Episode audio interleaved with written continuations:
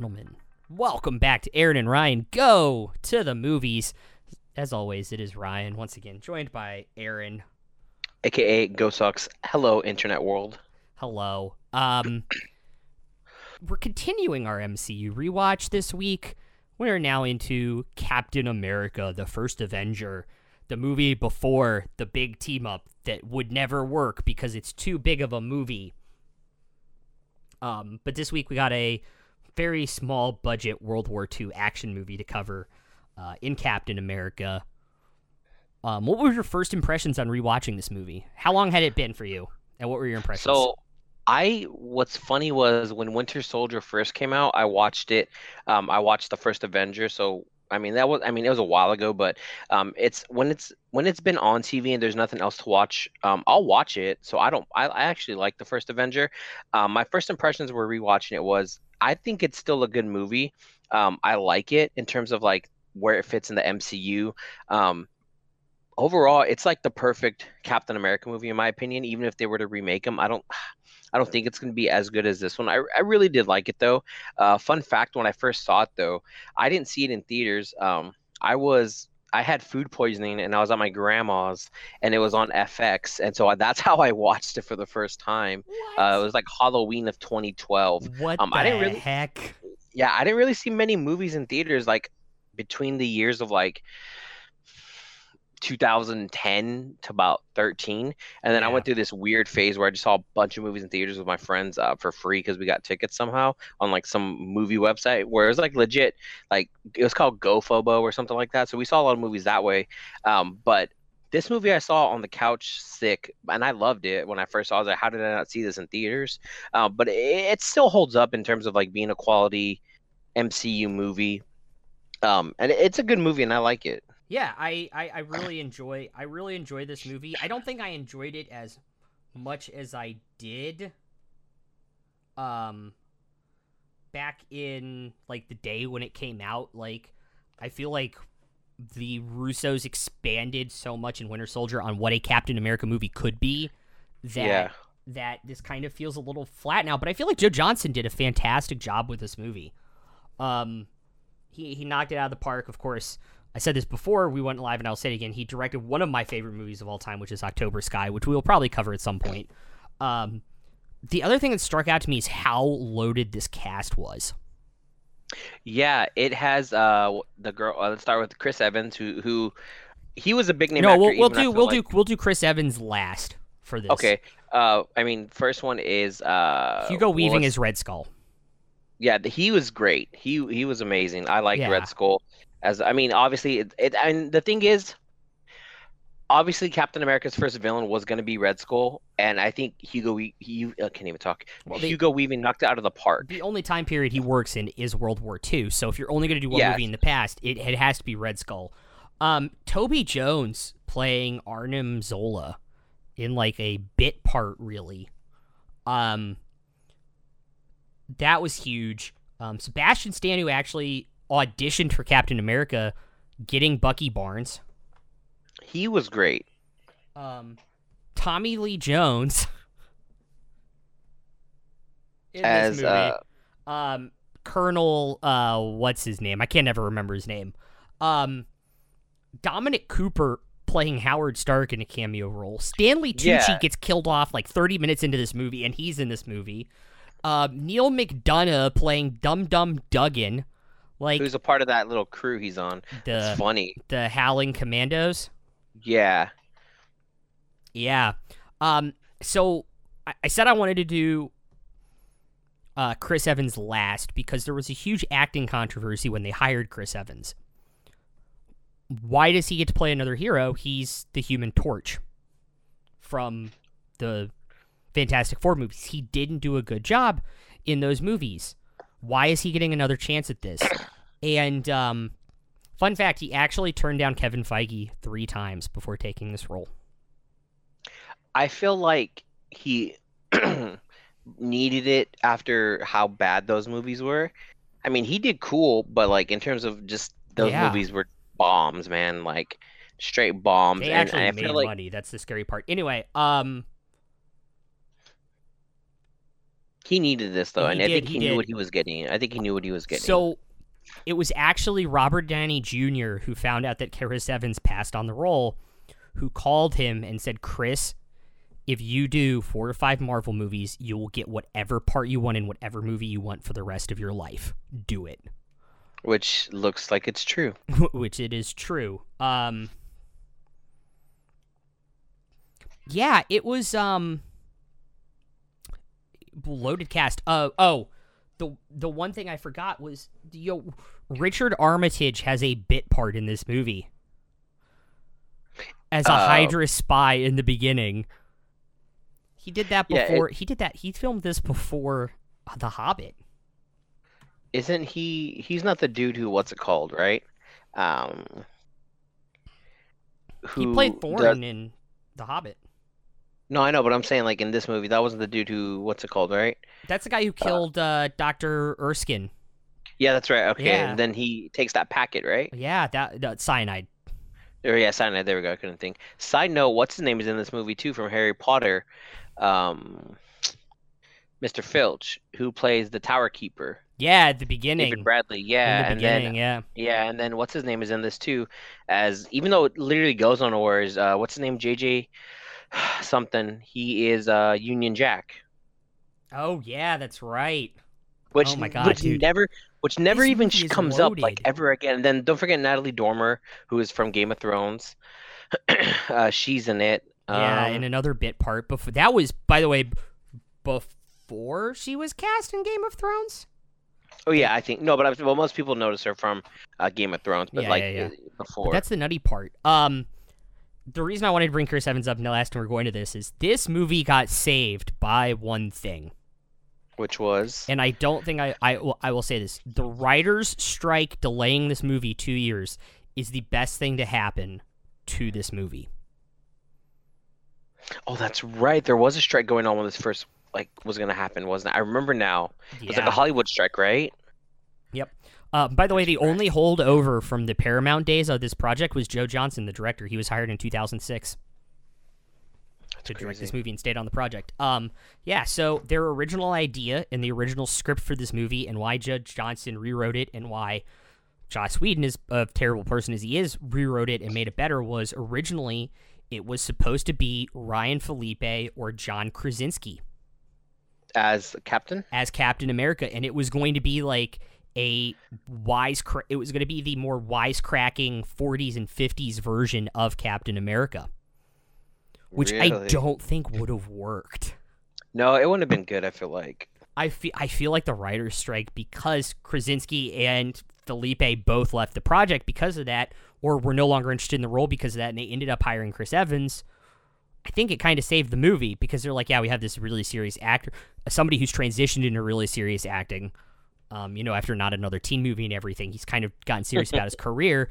Yeah. Um, it- needs to be more serious, and they kind of went back and rewrote it and added more connections to Avengers and that kind of thing, and made it. Also, fun fact because we will, I, I, I have a, I have a bit I want to do now in this rewatch. This is the first Namor watch of the MCU. you said Namor. Namor, the Submariner, was rumored From, uh, was rumored to be in this movie. That's like he teams up with Fantastic Four, right? Yeah, he's part of the Invaders. That's right. I don't remember that. Um, you know what I was gonna say? Oh, another thing. Shout out to Fresno in this movie because uh they I'm say from uh, Fresno, Ace. I'm from Fresno. Shout out to Fresno because if you didn't know, I'm from Fresno that- as that- well. that actor that actor playing his own uh playing his own grandfather in the MCU. He actually they've actually confirmed it. He plays his own grandfather. He also plays Peter Parker's principal. That's funny. Yeah. He has a photo Shout of the out to Howling Fresno. Commandos in his office, which is great. It's pretty cool. I know. Um, but yeah, this is uh, it's dive into it. Plot wise, I mean, like we both said, Cap's like you said, Cap's main focus was World War II in the comic books, like in the Golden Age, and um, I mean in the comics they kind of do. Obviously, Red Skull is his main villain, but then there's like a comic book. Isn't there one issue where he's like punching Hitler in the face, which I think is pretty funny? yeah, um, which they but I don't actually think- recreate. They actually recreate the cover of that comic in the montage of him doing all the war bond things. Yeah. Well, and what's is funny is crazy. It's that attention to detail that makes me love this movie. And what's funny is like, I, I didn't expect it to be anybody else but you know Red Skull, so we kind of knew what we were getting, which was pretty fun. And the thing is, though, you know how like in Iron Man one and two, you didn't know what they were gonna do for villains wise. Yeah, like there was a little bit more mystery to it. But like, yeah, this one, like, I was okay Red with Skull." it. Yeah. Um, I I also like the twist to this movie too a little bit. Um, in terms of Red Skull origin movie because normally it's the Nazis trying to replicate the super soldier serum after Captain America creates Red Skull. This time, Red Skull is the failed first attempt at it. And then you know the Americans perfected it, or not perfected, but made it with with with Captain America. Yeah. Yeah, yeah, yeah. which I think is cool and and it's a little bit adds you know not the plot but I I feel like it's just the the plot we see in it is just a perfect first um can't even think you know Yeah. origin story movie and it's just a really good plot story and I think it's kind of I mean it if it wasn't for Civ- uh, if it wasn't for the Winter Soldier being so good um I really think First Avenger would be up there in terms of like my favorite one of my favorite right, Marvel movies. Right, absolutely. um, the other thing I really like with this movie is, and this is something the MCU does very, very well, although they've gotten away from it in recent memory, where they actually set up the villain before we meet the hero. So the first, the opening scene is them uncovering Cap to start unthawing him. So now you know they're going back in time because they're like, this Yeah. was waited long enough. But then they cut to Schmidt finding the Tesseract in Norway, which we kind of talked about a little bit. Um, and then it goes to Steve Rogers. So we have the establishment of the conflict before we have the establishment of the hero. And so you know that this is happening in the background to create the conflict. And I think it makes a more cohesive movie when you actually set up your villain first. Yeah, which I like that they did that, and um, I think it's just a, a good way to set things up. Um, I like when they do that first. I like when we see who the villain is rather than um, get away from it to where like the villain's like in the middle of the movie. But I do like what they did with this, and like you said, they did get away from it a couple times. Um, I mean, the last time I can think of where you didn't really know who the villain was or who you thought the villain was, and it was like a twist thing was I think Captain Marvel, which I think they did well. Um, I think the best twist in them, you think they're setting up the villain at the start of the movie, and there's a twist coming in recently that was Guardians of the Galaxy Volume 2. yeah, that's true. That entire, the entire, the entire premise and um, advertising around that movie had the Sovereign being the villains. Which was yeah, and and uh, which is crazy because Yeah, it ends up not. I mean, you can't really say spoiler alert. It's been out forever. four years um, now. I remember three f- years now. Uh, four, I think. Yeah, It didn't come out the same year. No, it didn't come out the same year as uh, Apocalypse did it. No. it came out 2017. Um, yeah, no one saw that. Yeah, this movie this movie does something really really well, which is the montage too, which is kind of a lost art in modern movies. There's two or three in this movie and it wor- they work really really well in showing the progression of time and the progression of the characters. Both in Steve Rogers getting annoyed and mad that he's being used to sell war bonds rather than on the front lines, and then showing him becoming Captain America and going into that role later with the Howling Commandos capturing all the Hydra bases, right? Yeah, So yeah, it's used and- to bookend Captain America's story and really tell a long period of time, because it's basically a year each, to show the passage of time. hmm Which I think they do well in this, and it works. And like you said, they did the montage of him, you know, with the war bonds, and that was a cool scene. Um, and it was just a cool overall added bonus that we got. Because if they would have not had that, I feel like the movie would have had a different tone to it. But you know, since they did those added um, scenes where they did the war bonds, and then they did the whole uh, him, you know, not wanting to do what he's doing with the um, with just being used as like a commercial, like basically like an ad boy. Yeah. Um, we see progression in his character, and then we really see we get a glimpse of who he as a who he is as a leader and like as a person that that eventually we see in uh in the Avengers where he's a part of a team, you know, Yeah. like leading the way, and so which I think is good. Yep. Um, also, the vibranium scene with Agent Carter is one of my favorite MCU scenes. Of all like MCU, Yeah, when she pulls out the pistol and shoots the shield and goes, "I think it works," because she's mad at him. It's so good. It's so good. It's so good. And Stark is just like staring at her, and he's like, "I had some ideas about the costume," and he's still staring at her. Whatever you say, bud. yeah. it's just, I mean, it's it's a it's a good scene, and this movie has a lot of good scenes like that. But in terms of like just a, a good movie in terms of uh how Captain America is, um, I think this I think this would hold up in terms if, in ten years later, I feel like it would still hold up. Yeah. Yeah. Yeah. Yeah. Totally.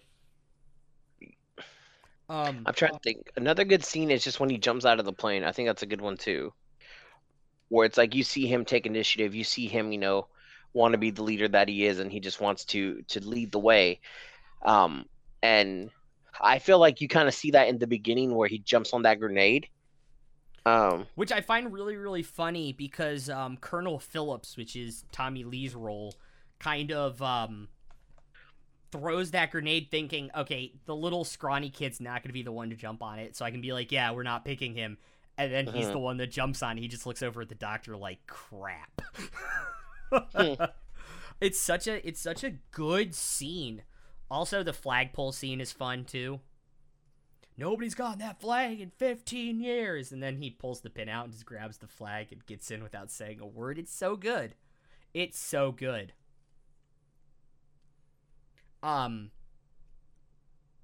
yeah, uh, the, yeah. I can't remember what I, I lost my train of thought halfway through there. Oh no, you're good. You're good. And then it's just like this movie. I'm glad it didn't do that. I'm glad it.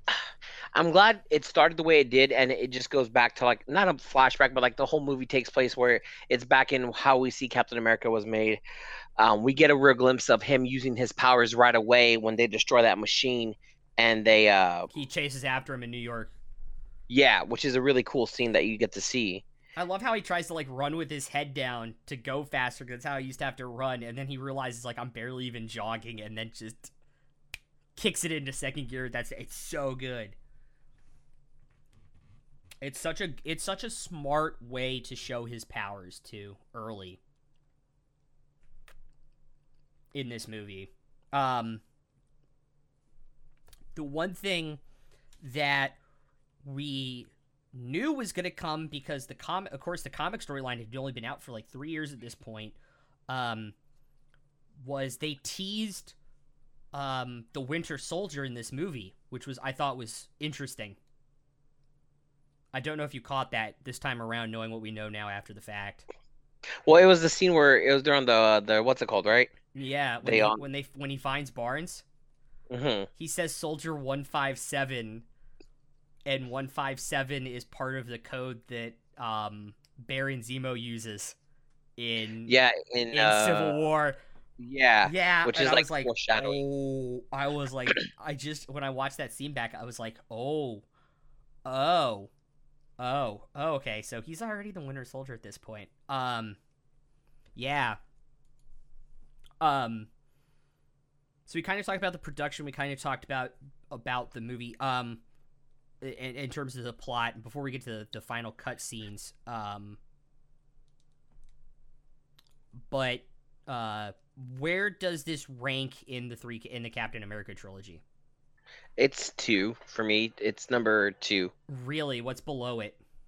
Uh, Captain America: Civil War, probably.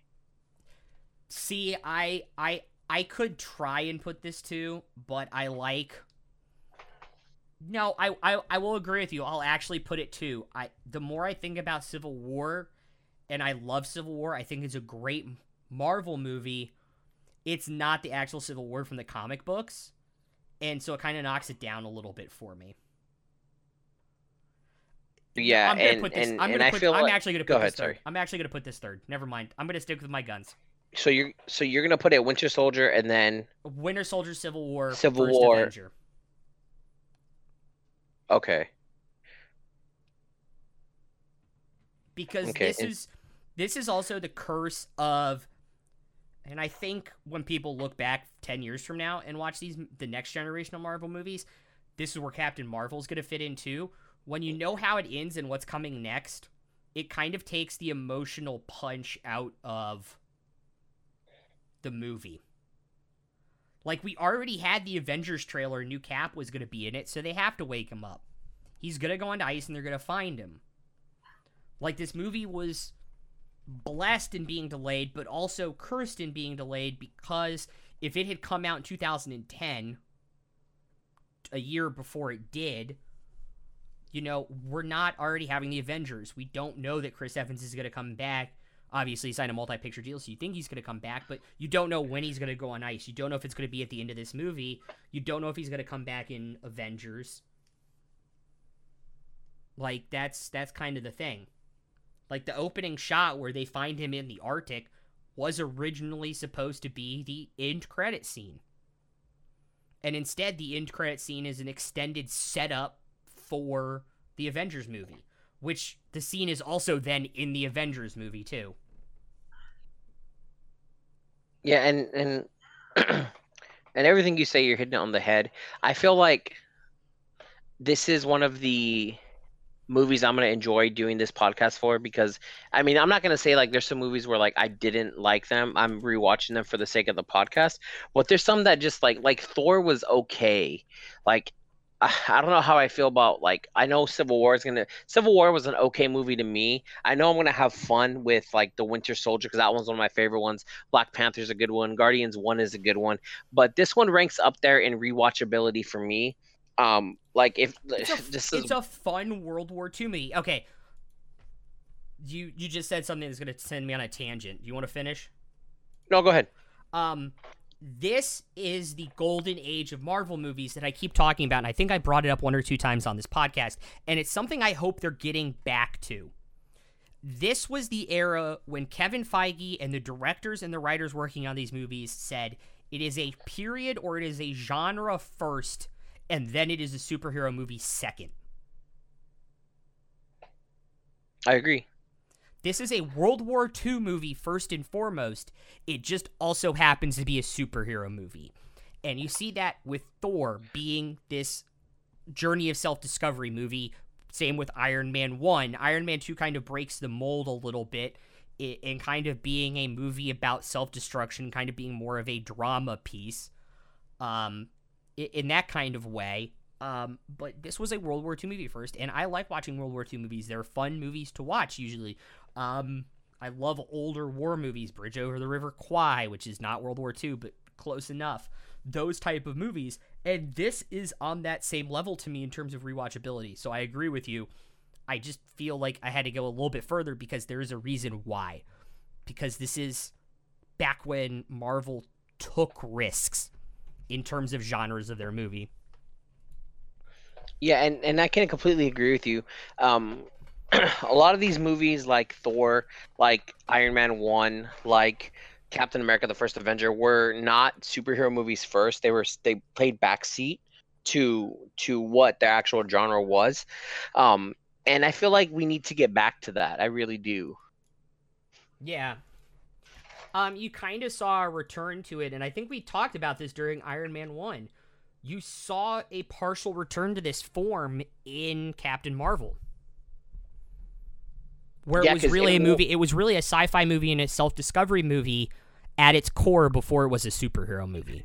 and that's the thing though we don't have those types of genres where it's a self-discovery of themselves movie because i don't think they've done that i mean the closest thing before captain marvel was was kind of with guardians 1 where well i mean guardians 1 and 2 because one you needed you had star lord trying to find out you know his place when he was captured by yondu and like you know as a kid after his mom died and the second was was was he really wanted to find his dad and you know be with him so i feel like a self-discovery movie is if, if, if first and foremost that's what captain kind of is a self-discovery movie captain america the first avenger because Well, it's an origin movie, and all of them inherently are.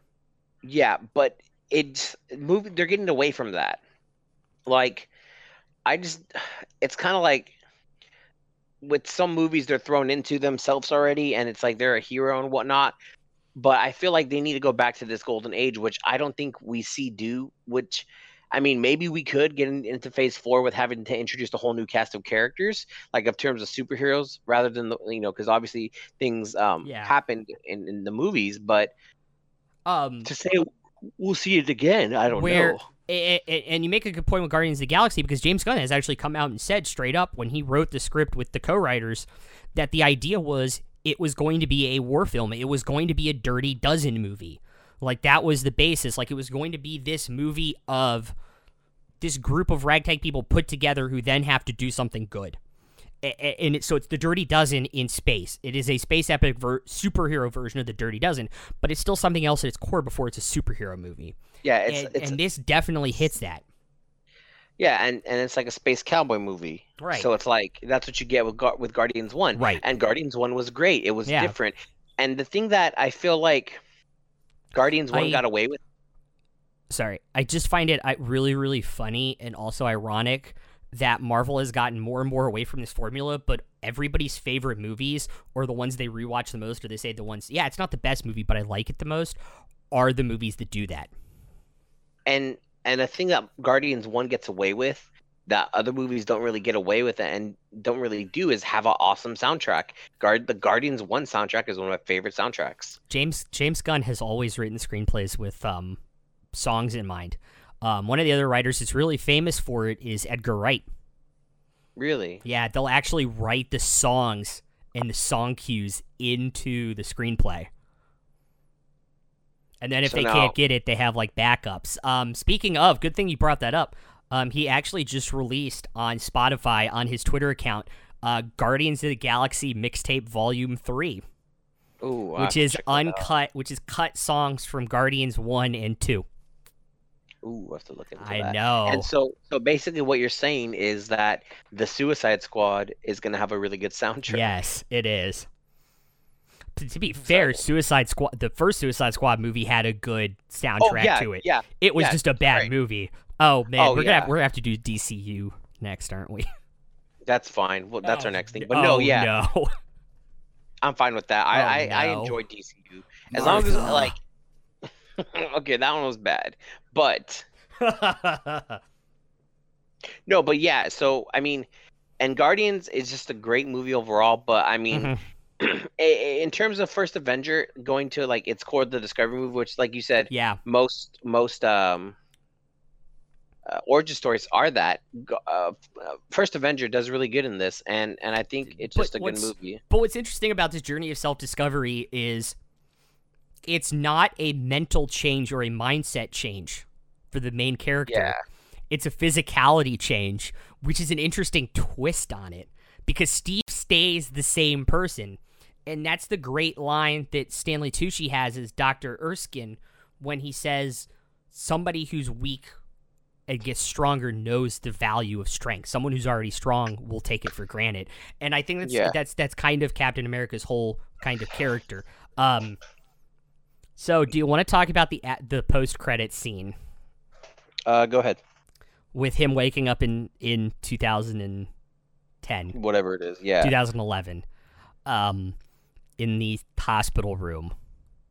Um what what is what gives it away for you in ter- in that scene?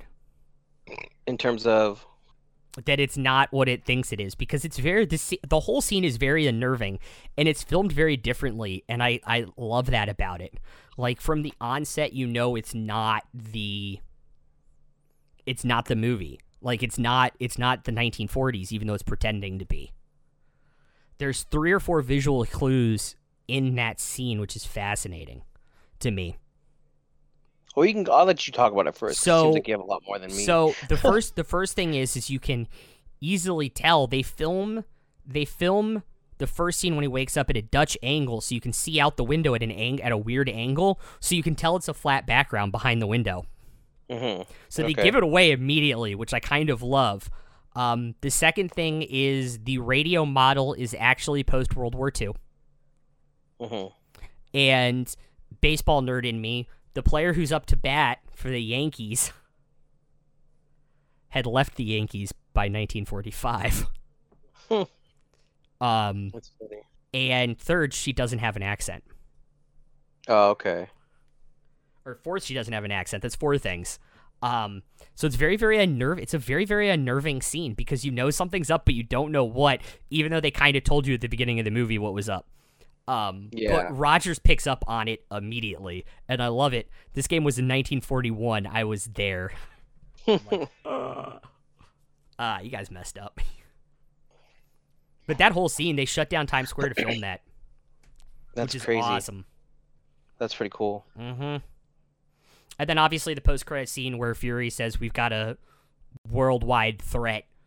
Are you ready?" and throws him the paperwork for Avengers. That's pretty cool. He punches a hole in a sandbag.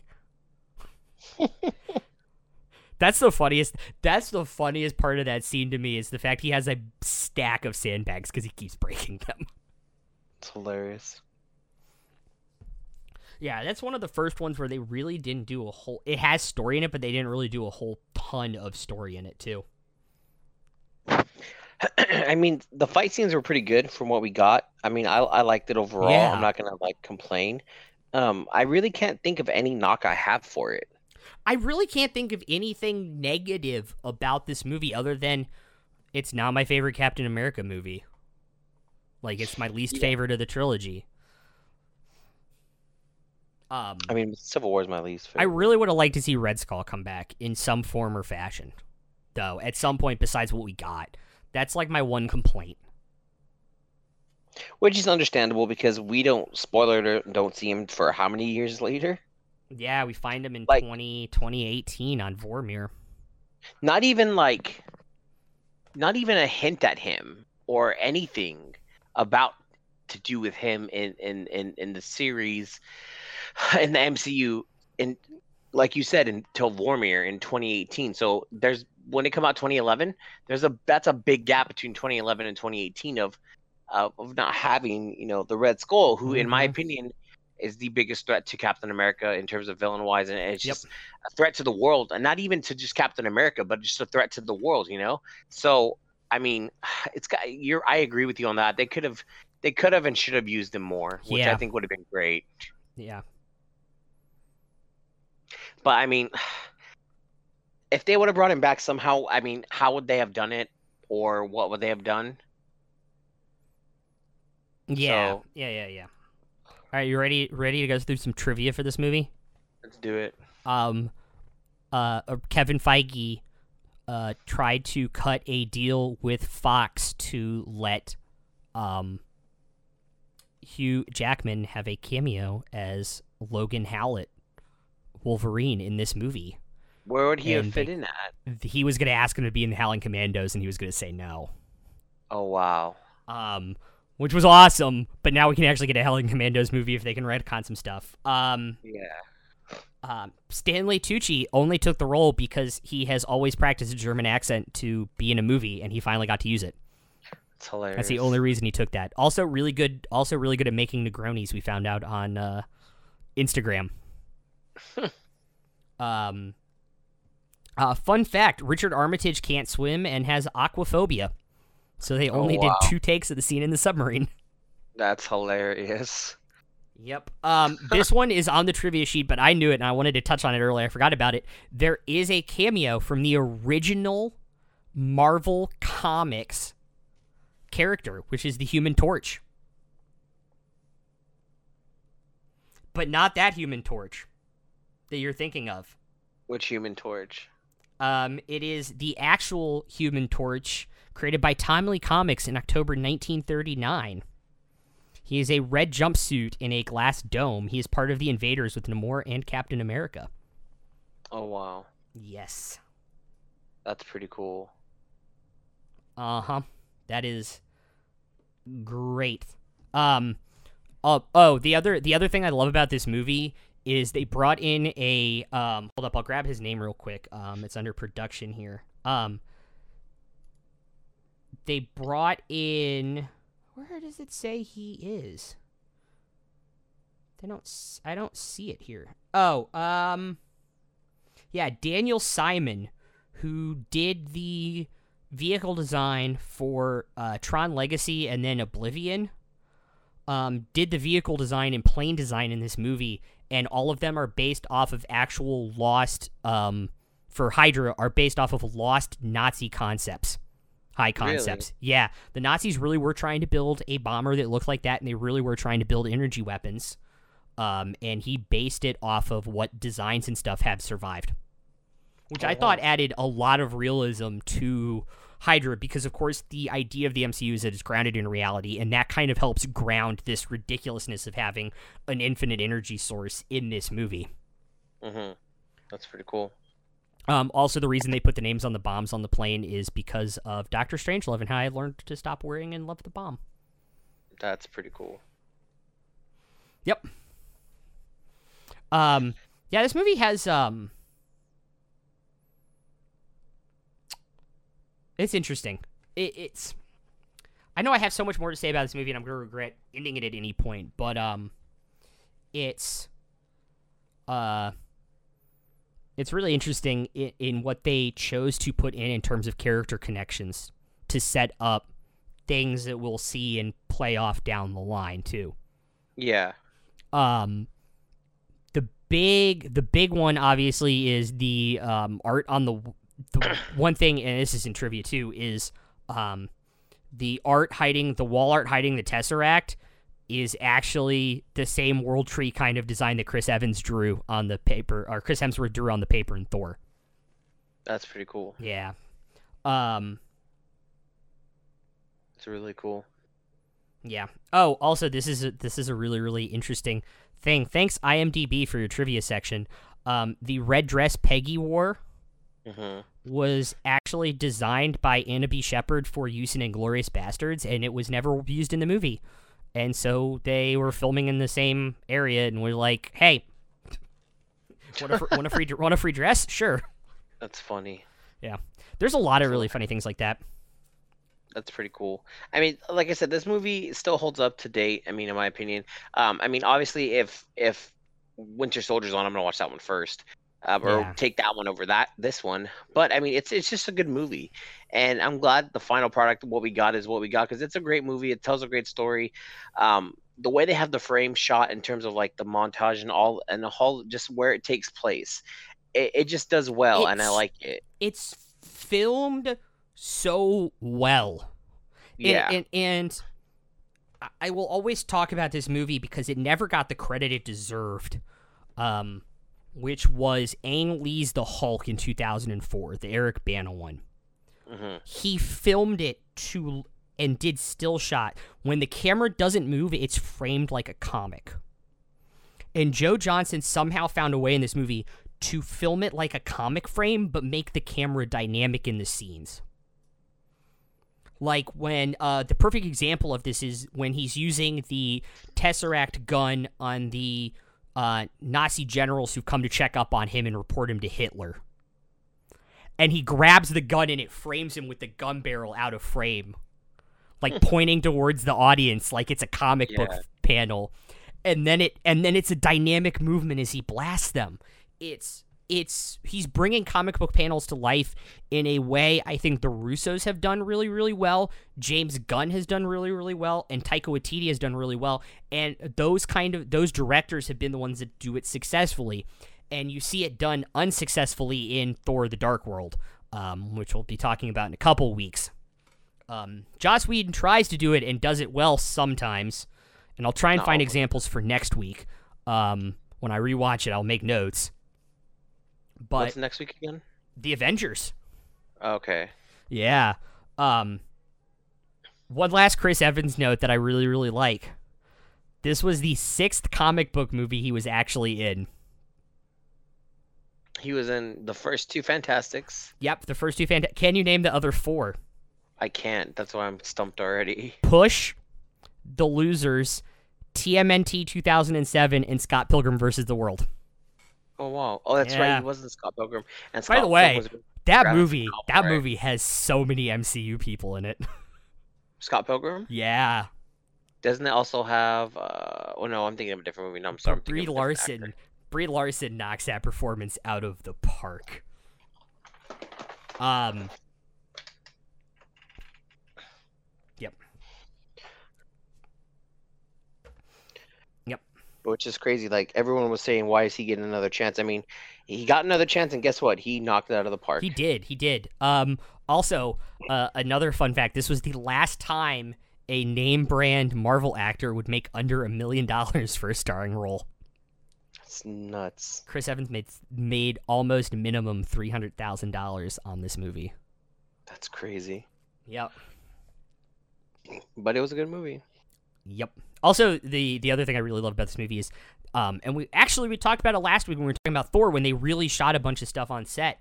They really shot a bunch of stuff, and they really shot things on greens. They had digital backgrounds, but they shot physical foreground elements. Um, a really good example of it is the hangar, um, where they chase the plane near the end of the movie. Um, the obviously the background's green screened, but they really built the physical floor of it and had crates and stuff that they could drive by, and that car was real. They really built that Yeah. car in a truck chassis. It could really go that fast. That's crazy. Yeah. It's pretty cool though. Joe Johnston tried to drive it off set and they wouldn't let him. he, wanted to- he tried to steal it at the end of the movie, Oh my gosh, which I love, which I love. Um, that is pretty funny. uh yeah uh apparently um Clay, uh, speaking of actors stealing things off set, uh, Cate Blanchett stole Mjolnir off the set of Thor Ragnarok. Really? Yeah, when she did the scene where she destroyed it when she had to grab it because she filmed it on green screen, she realized that was the last time they were grabbing a Mjolnir proper. She thought so. She took it off set to save it in case Chris Hemsworth wanted it later, but he had already stolen two. That's funny. oh my god, two of them. Yeah, he has two Mjolnir. I think they gave him one and he didn't have the heart to tell him he stole another one. Um, That's hilarious. Yeah, there's a there, we could do a whole episode on just people stealing things off the set of movies. That'd be pretty fun. Um, the best example is actually Ryan Reynolds because he's notorious for stealing things off sets of movies. So Uh, why am I not surprised? So they were, Why yeah, I'm I not surprised at all. So they were watching him like a hawk on Deadpool, and he That's knew it was happening. So you know what he did? He didn't What? get a he didn't get a costume and didn't take the suit off. What the hell were they gonna make him do? That's true. That's very funny. Um, yeah, I'm trying to think. I definitely think um.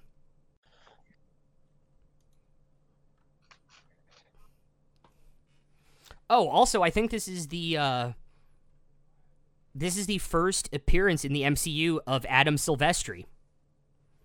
Is it? That's what I. That's okay. Yeah, I just read that in the music section. That's what I want to talk about. This is the first score done by Adam Silvestri in the MCU. He'll go on to do the Avengers.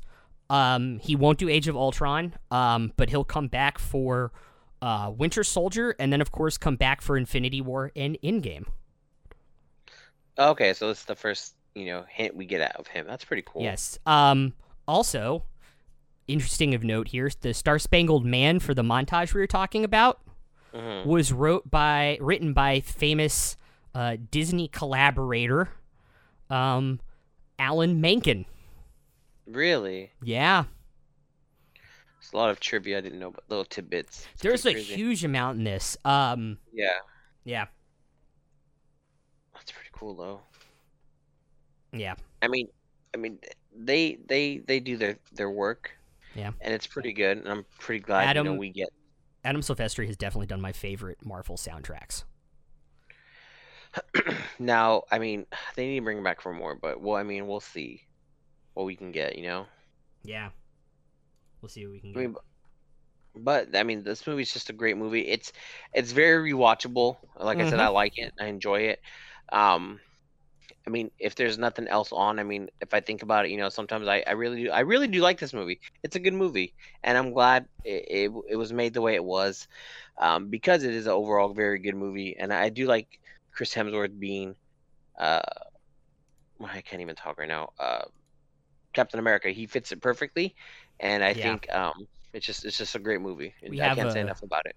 We have a little. Uh, I have a little trivia knowledge that I'm gonna drop during Winter Soldier. It's gonna blow some people's minds.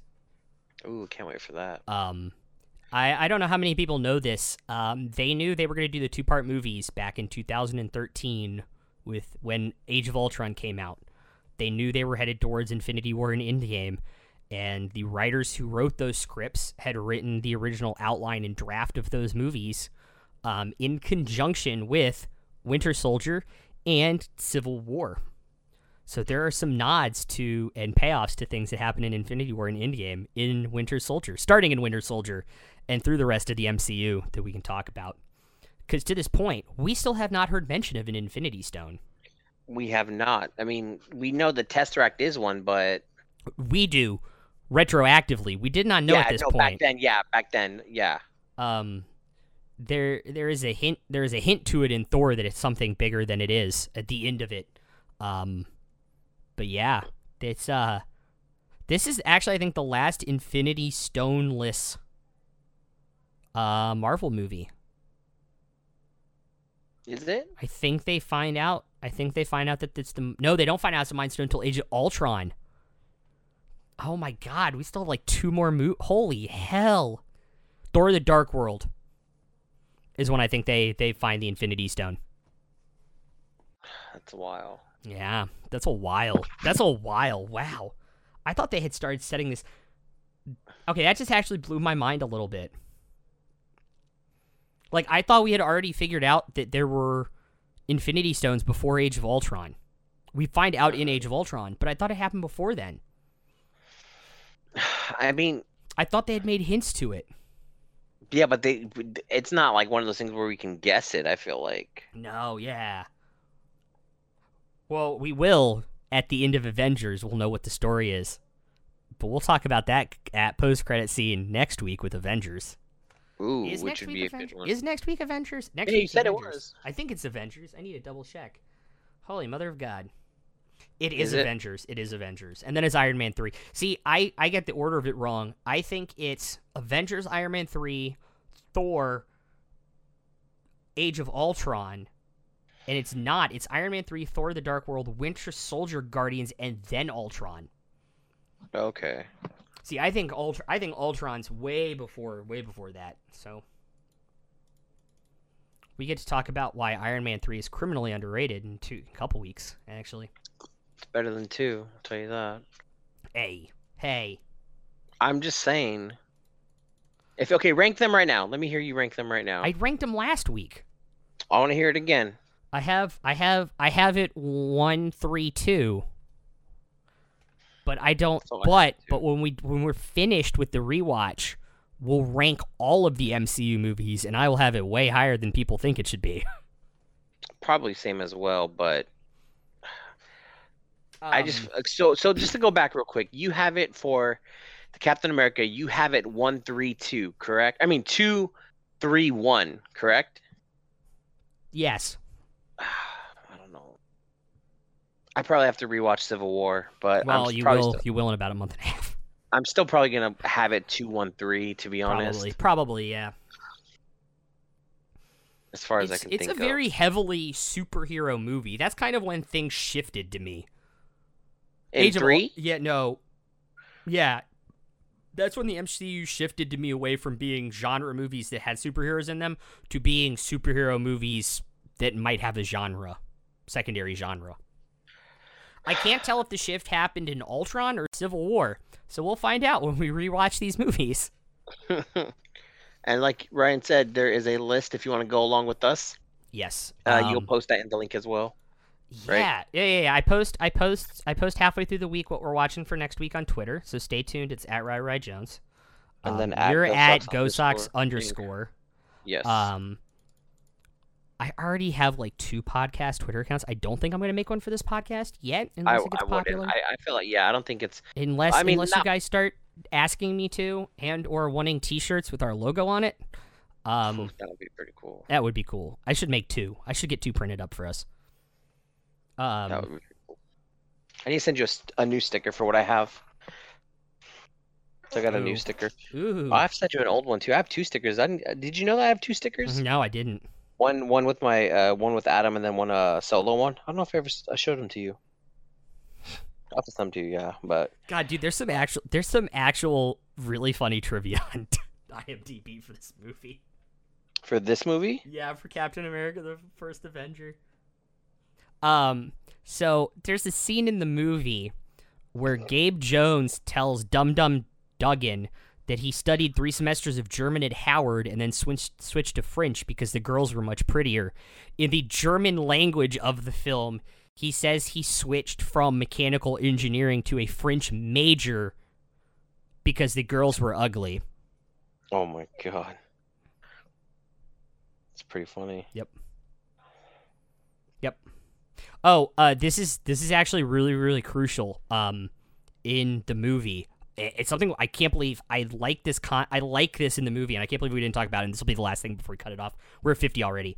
Um, Red Skull is only used derogatorily twice towards Johann Schmidt in this movie.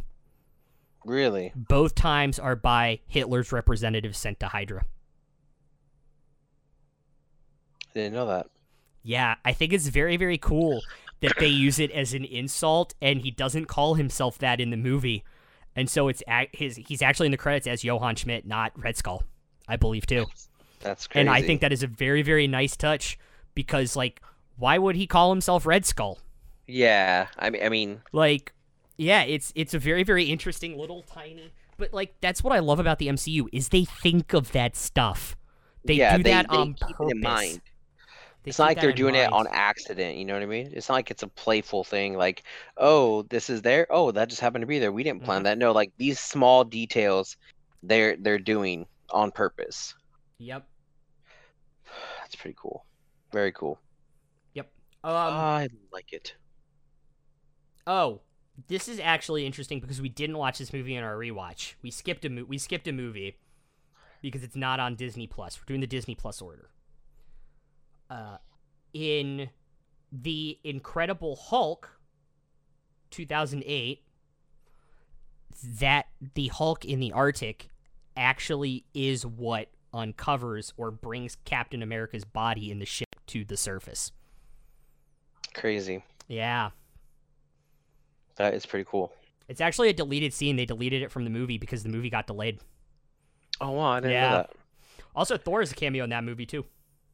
In Ang Lee's It- Hulk? it- it- no, in uh, Louis Leterrier's Hulk 2008 with um uh, Edward Norton. Really? What's his cameo?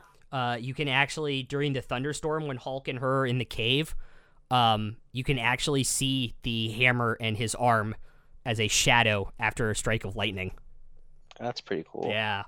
Um, because of course those were the next two movies. They were supposed to come out in 09 and 10 and then they got delayed to, you know, 10 and 11 and they were ended up at, at Disney Marvel at that point, at Marvel Studios. Um, I did not know that. I really didn't. That is pretty cool. It's pretty tight. oh, last note because it was on I knew this even though it was on IMDb. Joe Johnston actually makes a reference to his own movie in the beginning of this movie.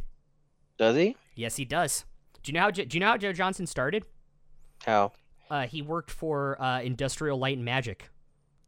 Really? Yeah, he was a visual effect. He did visual effects and did models for the Star Wars movies and stuff, and uh, worked his way up to the visual effects director of ILM on Raiders of the Lost Ark, which he makes reference to when Johann Schmidt at the when he gets the Tesseract says, "And the Fuhrer wastes his time digging for trinkets in the desert." Which is a direct reference to Raiders of the Lost Ark, which Joe Johnston worked on. Full circle. Everything comes full circle. If it seems like yes. that's pretty cool. Yep. Oh, also, Awesome. what one la- one last thing on this movie too. Even though I said this was the last thing, you got the Johann Schmidt joke right. Which one? His name in English is literally John Smith. Is it? Yeah, That's so funny. Yeah. It's it's it's the stock name they use in Germany for. Uh, it's like John Doe. In Germany. Oh wow. Yeah. I, I legit did not know that. Yeah. That's hilarious, man. Yeah. That's pretty funny. Yeah. It's details like that, man. It it is, and that's what I think makes the MCU so much fun to rewatch because you notice stuff like that. Yeah, and like you pick up on these things, and it's like it's pretty cool. So, I mean, they do the small things that no one else is doing, paying attention to it, Although it makes and and it's great. this makes that scene in Iron Man 2 heartbreaking though. Which when one? when um he pulls his dad's mock up for a new Captain America shield out of the crate and you Mhm. realize that his dad, literally until the day he died, never stopped giving up on finding Captain America. Oh, that does kind of That is heartbreaking. tug, tugged at the heartstrings. Yeah, man. you get that after this movie. You get that after this movie too. Yeah. Any last comments? Uh, if you haven't rewatched it, watch it because it's great. Yeah, it's a really fun two-hour movie. Also, the first MCU movie that tops two hours. Wow, and Yeah. you'll get many more. But this is a good one, man. Many, many more. Many more.